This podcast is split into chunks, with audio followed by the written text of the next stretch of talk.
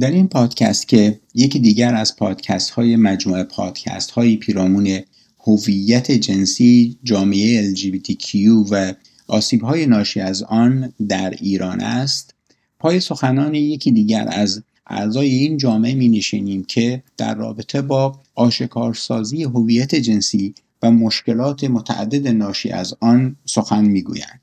ایشان با برشمردن انواع مشکلاتی که ممکن است از طریق گرفتن معافیت پزشکی و آشکارسازی هویت جنسی برای جامعه LGBT در ایران در درون خانواده ها در اجتماع برای استخدام و سایر امور روزمره پیش بیاید سخن می‌گویند. با هم بشنویم.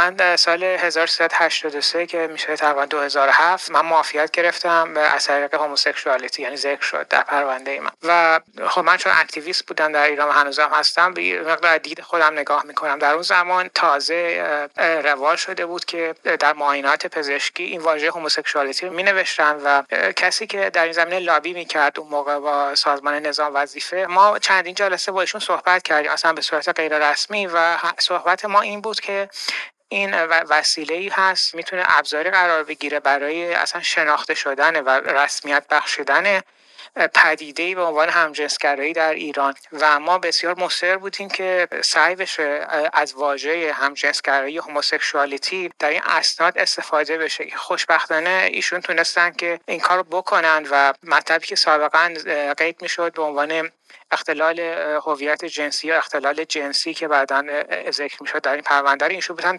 تغییر بدن و من خلاصه می‌خوام بگم که این یک پدیده هویتی بود برای ما و سعی داشتیم که به سال مقاصد اجتماعی یا اهداف سیاسی که داریم در این زمینه پیش ببریم از طریق این مسئله. برای شخص من اصلا مهم نبود که من سربازی برم. حاضر بودم دو بار سربازی برم حتی. ولی در پرونده من قید بشه و ما همچین تاییدی رو رسمی رو بتونم از دولت رسمی ایران بگیرم که من هم جنسگرا هستم. این مسئله واقعا هویتی بود برام. خب من روندش رو برای شما ذکر می‌کنم. کاری که من کردم اول کتاب قانون مقررات خدمت وظیفه عمومی چاپ 1383 رو خریدم تدوین جهانگیر منصور. و در صفحه 176 این کتاب من متاسفانه فقط اسکنش رو دارم مادهش رو اینجا در دسترس هم نیست ولی بند هشتش میگفتش که اختلال رفتار در پرانتز عدم تعادل عصبی و روانی پرانتز بسته و کشفوی هایی که به طوری که مقایر شونات نظامی باشد. همچنین انحرافات اخلاقی و جنسی مانند ترانسکشوالیسم معاف دائم. خب این بند هشت بود اون موقع. الان مثل اینکه حالا عوض شده. بعد خب ما یک دفترچه رو می‌گرفتیم. از این روزنامه فروشی ها که یه برگ صورتی داشت و ما اینو میبردیم. خودمون شخصا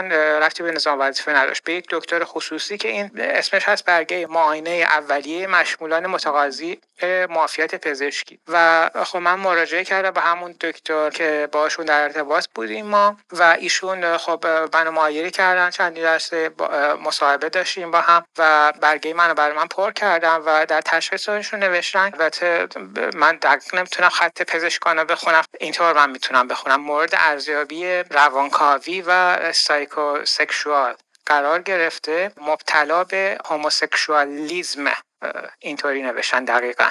می باشد و اسمش رو نوشتن امضا کردن 17 683 اینا ما میوردیم به, به همون میدان سپاه در تهران. اونجا پرونده به جریان میافتاد. و از اونجا ما رو ارجاع می‌دادن به یک بیمارستانی که خودشون می‌گفتم و خب یک نامه به ما می‌دادن که سربرگش اینجور شروع شد. از اداره کل وظیفه عمومی تهران بزرگ اداره پزشکی به ریاست محترم بیمارستان طالقانی. و اینو برای ما پر می‌کردن و خب اینو ما میبردیم بیمارستان طالقانی و اونجا یک تیم پزشکی بودن که اون موقع چون قضیه خیلی تازگی داشت اصلا هم نمی‌دونستن که باید کار بکنن روندش رو بلد نبودن و خب معاینه می‌کردن. از ما سوالات واقعا ابتدایی من نشسته بودم به ایشون درس می‌دادم که اصلا اوضاع قرار چی به چی. خبری نبود اونجا.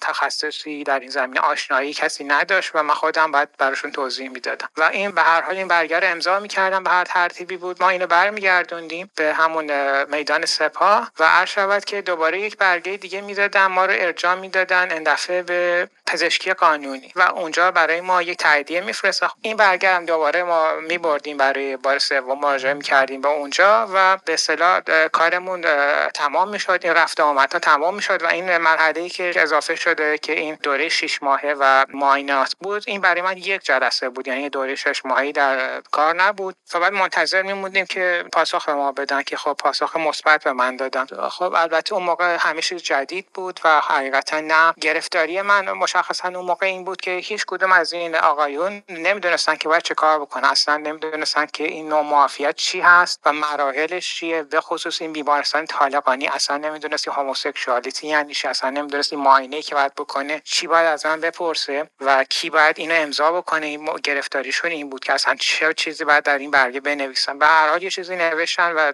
کار پیش رفت. الان من تا اونجایی که می‌فهمم یه مقدار این روندها جا افتاده و حداقل می‌دونن که باید چه کار بکنن خب این خیلی مفید هست و این مسئله ارزشیابی گذاشتن روش هم به یک مقدار خیلی کار ظریفی است برای اینکه اون موقع که ما این کار رو پیش می بردیم و پیگیرش بودیم که اصلا این همچین واژه های استفاده بشه همچین صورتی به کار بره یک اجندای خودمونه داشتیم و اصلا برامون مهم نبود که افراد می‌خوان برن معافی بگیرن نظام ظریفه چی هست چی نیست. برای ما مهم بود که هویت همجنسگرایی در ایران به این وسیله بشه تقویتش کرد و این سکویی بشه برای جنبش اقلیت های جنسی در ایران. که اینطور هم اتفاقا شد به نظر من و از جمله خود من و من اینا همیشه جلوی خانواده میذاشتم و اون زمانی که در ایران بودم و همیشه از این به عنوان یک چیزی که من تاییدیه ای بود رسمی برای هویت خودم استفاده می‌کردم و به نظر من پروژه موفقی بود. ولی اکنون من می‌فهمم که افرادی که الان میرن کار می‌کنن خب ممکنه که این اهداف ما رو این اجندایی که ما داشتیم و نداشته باشن و می‌خوان که خب افراد می‌خوان برن زندگی راحت بکنن و خب نمی‌خوان برن به سربازی و خب گلمند هم میشن. ولی از طرف دیگه هم باید در نظر گرفت که آلترناتیو دیگر این جایگزین دیگر چی هست؟ جایگزین دیگر این هست که این ماینات و این گرفتاری ها نباشه و برن به سربازی و اون هم زیاد باغ سبزی اونجا در کار نیست.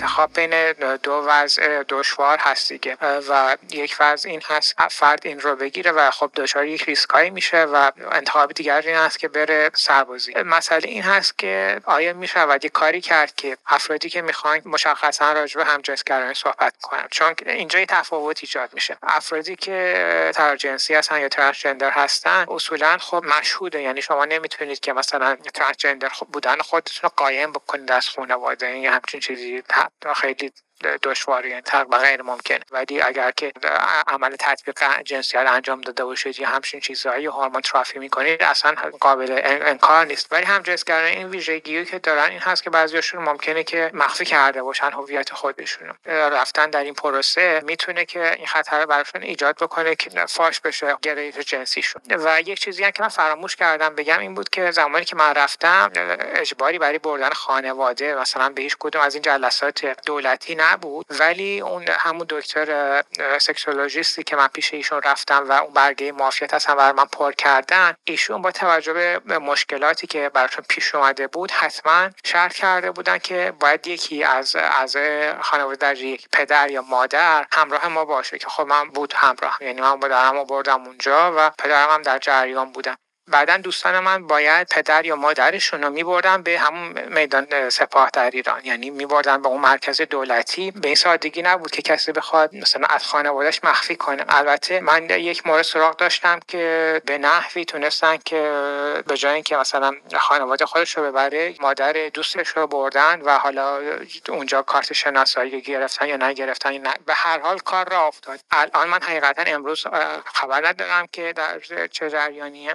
ولی مخفی کردن معافی گرفتن از این طریق و مخفی کردن این موضوع از خانواده و از کسانی که فرد باشون در ارتباطه تا اونجایی که من اطلاع داشتم. یعنی با اون چیزی که با عقل من جور در میاد و اون تجربه زیسته که در ایران داشتم البته من تقریبا ده ساله که در ایران زندگی نمی‌کنم.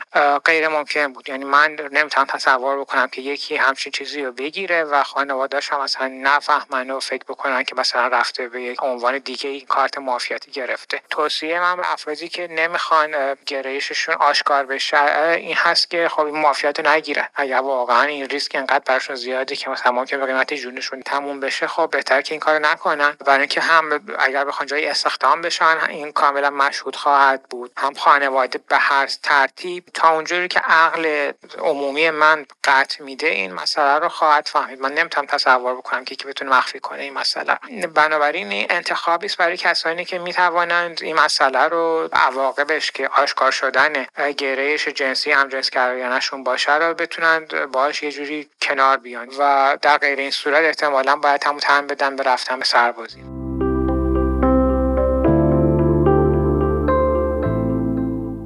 ما باید دقت بکنیم که این سیستم نظام وظیفه و این معایناتی که میشه و این مراجعه به پزشکا اصلا نباید برای کسی جنبه تشخیصی داشته باشه برای خود فرد و جنبه درمانی بخواد داشته باشه. این خیلی دور از ذهن حالا غیر از اون پزشکی که آدم به صورت داوطلبانه بهش مراجعه می‌کنه برای پر کردن اون فرم. بیمارستان دولتی که نظام وظیفه ما رو میفرسته به اونجا هیچ چیز نمی‌دونن. یعنی افراد از نظر حرفه‌ای خود منم تجربه داشتم ما باید بشینیم با اونها درس بدیم. اصلا این وضعیتی نیست که اونها بخوان تشخیصی و روی ما بذارن. و این لازم هست که حتما فرد قبل از اینکه اصلا بخواد وارد همچین جریاناتی بشه این قضیه رو با یک فرد متخصص خارج از این سیستم حل کرده باشه. یعنی اگر که ترانسجندر هستید اگر که می‌خواین وارد پروسه ای بشید باید با یک متخصص مشورت کرده باشید قبلش. اگرم که گرایش جنسی همجنسگرایانه دارید یا دو جنسگرا دارید و می‌خواهید معافی بگیرید و شک دارید روی این مسئله. اینو بعد اصلا خارج از این سیستم اول این شک و تردیدها رو برطرف کنید اگه با هویت خودتون مشکل ندارید اینها رو باید مشخص بکنید از طریق مشاوره. و بعدش بخواید که اقدام بکنید. اصلا این مراجعات جایی برای تشخیص گذاشتن روی ما یا اینکه بخوام ما مشاوره بدن نیست. و واقعا هم بیمارستان دولتی که ما برای مراجعه میفرستن هیچ سوادی ندارن دیگه تعارف که ندارم هیچ تخصصی ندارن. و کسانی که میان شاید کارآموز باشن اونجا. نه نمی‌دونم واقعا کارآموزم شاید باید بیشتر بدون از این کسانی که من دیدم ولی خبری نیست خلاص. نه از نظر دانش نه از نظر حرفه‌ایگری. و این فقط مربوط به بیمارستان ها نیست. اصولا خدمات دولتی در ایران مشکل داره و این نظام وظیفه همون مرکز نظامی هم که ما بهش مراجعه می‌کنیم. برای اصلا این کاری اداری اونها همین گرفتاری دارن. کسانی که اصلا ربطی به LGBT ندارن ولی خب با LGBT ها عدم حرفه‌ایگری بیشتر خودش نمایان می‌کنه. این گرفتاری هست. مرسی.